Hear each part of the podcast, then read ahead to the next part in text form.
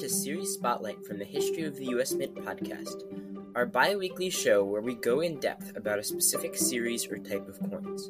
We hope you enjoy and learn something with us.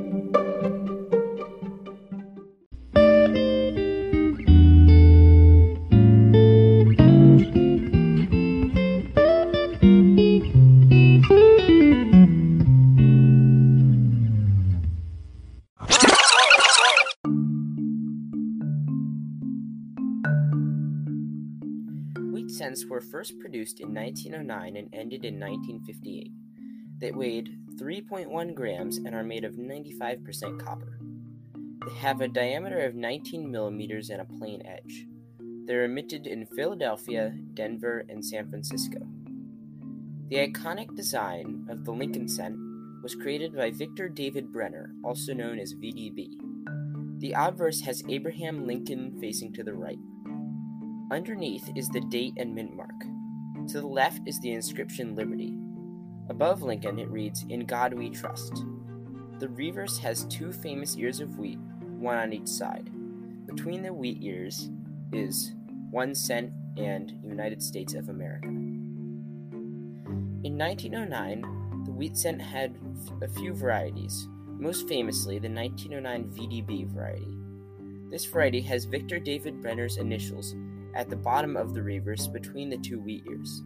The Philadelphia version of this coin is relatively inexpensive, but the 1909 SVDB is an infamous key date. There are a few other errors in varieties, but not many. The other two most notable varieties are the 1922 No D and the 1955 Double Die Obverse. In 1943, because of World War II, the Mint decided to make one cent coins from zinc coated steel.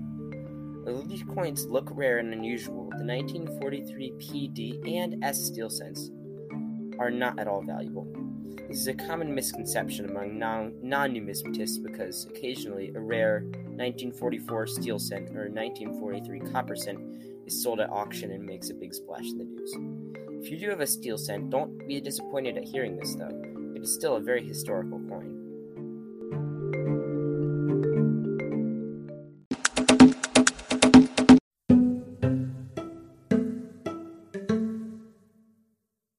When grading Lincoln cents, you want to look at the wheat ears because if they are worn, that can bring down the grade.